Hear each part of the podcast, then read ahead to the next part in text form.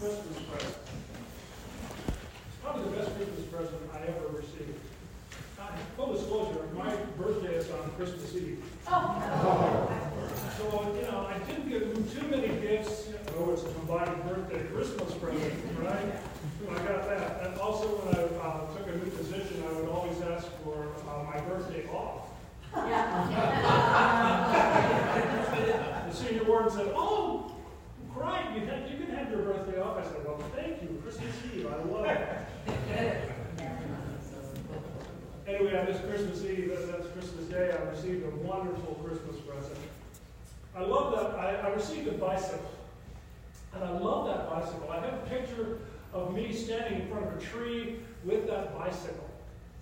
Now, that picture was made out of chisel and stone. I could not wait to ride that bicycle to school. Could not wait to ride that bicycle to my friend's house. It gave me some freedom. It was wonderful. A wonderful gift. We weren't very wealthy when I was younger. We didn't have much money. My father found an old Schwinn bicycle. He refurbished it, put new tires on it, fixed the brakes, and he painted it baby blue. I have no idea why he painted it baby blue, but I still love it. It was a new bike to me. It was not brand new. It was not a brand new bike. It was an old bike made new. And I loved it. I loved it just the same. And I loved my father taking the time to make that creation, to give that gift to me.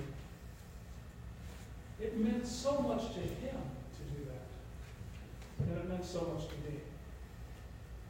A new creation. There's only two times in the Gospel according to John that the word new is used.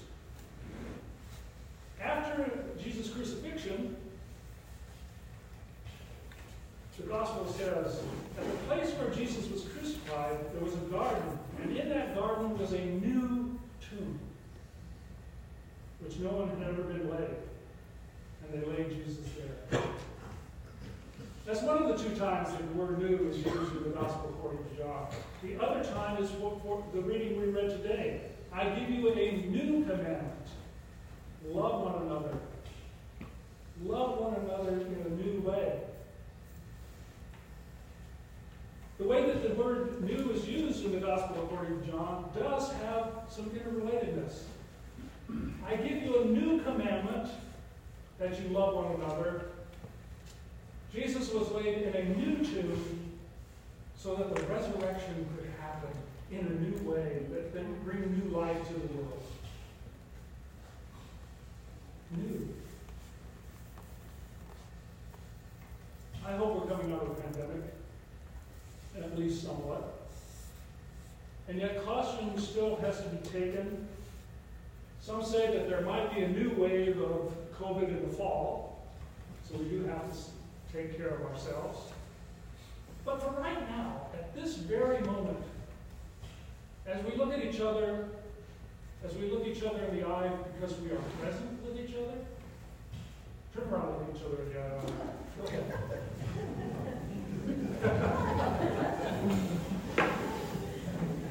As we look at each other, we have an opportunity to step back and to breathe. I'm not breathing too hard because you don't want to think the order. But we have a chance to step back and to breathe. Our lives have changed over the past 2 years.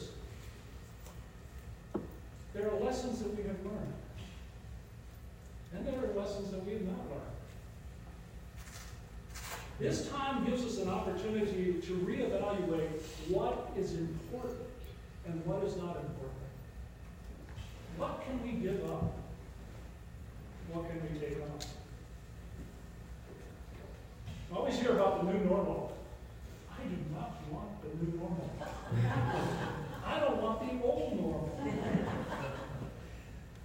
I would like to say that we have an opportunity for a new vision. A new vision to reclaim ourselves as in this vision as disciples of Christ. Reclaim ourselves as people who love one another. Many have said at this point of the pandemic, the church might not look like the church in the future, in the past. And I agree. Many have said, we are starting over. And it's almost like a new church plant. And a new church plant, there is excitement, there is vision, there is a sense of unity. And I think every congregation at this point is looking at this opportunity as a way to replant our churches, to replant our congregations. Many will be excited about this, and some won't be so excited about it. But that's what happened here. Some were excited about Peter's vision, and some were not excited about Peter's vision, especially those apostles in Jerusalem. You see, the Gentiles, when they came to love the way, to love Jesus, they were still part of Judaism. They were a sect of Judaism. They weren't Christians, they were Jews who followed the way. And Peter obeyed all of those laws of Moses. The ritual laws, the eating laws, all those laws. And as we heard in the reading for today, a sheep came down with all those unclean animals. And Peter was told, he said, I can't do that. I follow the law.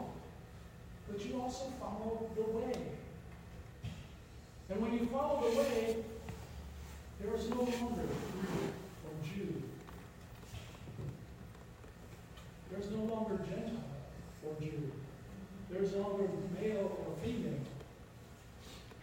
Everyone is one.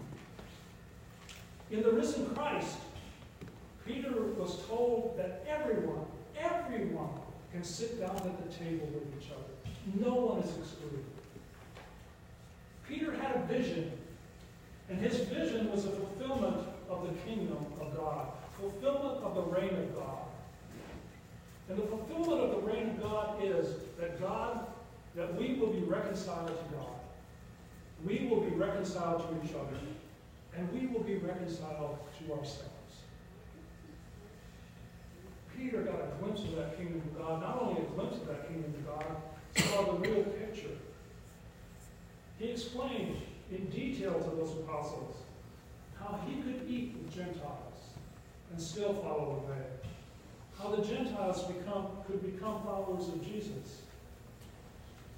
He was convinced, and he convinced the apostles that the followers of Jesus who are Gentiles will be filled with the Holy Spirit. What a radical shift! What a radical shift of those who follow Judaism and Jesus. It meant that there was truly something new. God did something new. And that there was room for all. I said this at the vestry meeting yesterday. There is not tolerance, but acceptance. Tolerance is when you get to the breaking point. But compassion and acceptance is unfolding.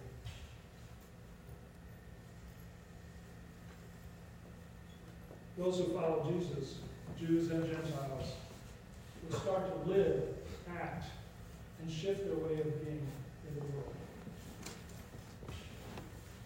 Our faith is evolving as well. After this time of COVID, I see our faith evolving. And I want to make it clear, what's not evolving is the very core of who we are. The very core of who we are is the life, the death, and the resurrection of Jesus that brings us back into, reconciles us with the whole world and through God and with ourselves, through the Holy Spirit. That core never changes. That core never changes no matter what you do, if you do right one or right two or modern language or other language, that core never changes. We are nuancing our faith in order to meet who we are. that core never changes. We are evolving. We are evolving in our faith so that we go out into the world to love the world. And this is how we live out our faith. To love God and Christ. To love our neighbors. To love ourselves. Perhaps this is what Paul meant in his writings, that we are to be imitators of Christ. We are made in the image of Christ, and to go out into the world to be imitators of Christ. It's not so much asking the question, what would Jesus do? It is asking the question, how was Jesus to be? It is recognizing that Jesus, who is the Christ, brings about the love of the world. And that we are asked to imitate that love. Look at the deeds of Jesus. Look at the deeds of the gospel. He's not just a good guy, but we are to do the same thing. We are to feed the poor, clothe the naked, visit the prisons, heal the blind, raise the dead, go to the cross, and be resurrected.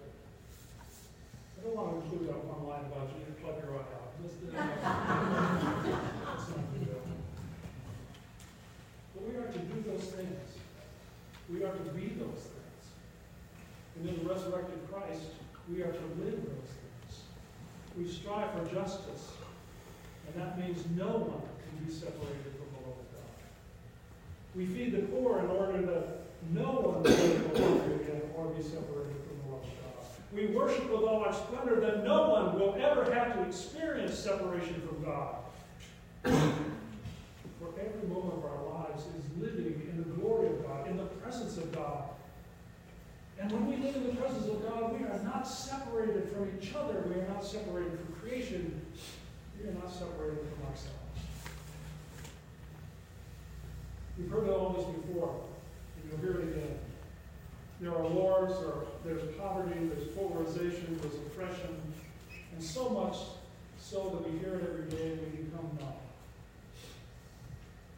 But this pausing after the pandemic gives us the opportunity to truly hear the cries of those who are at war, the cries of those who are oppressed, the cries of those who suffer, the cries of those who look lost, the cries of those who are lost and are looking for God.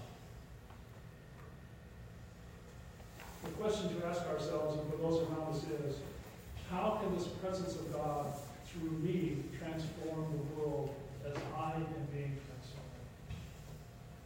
transformed? How can I love as Jesus loves me in order to love the world, to bring about reconciliation? Jesus had this new commandment, a new commandment. Love one another as I have loved you. Love. Live. Be transformed.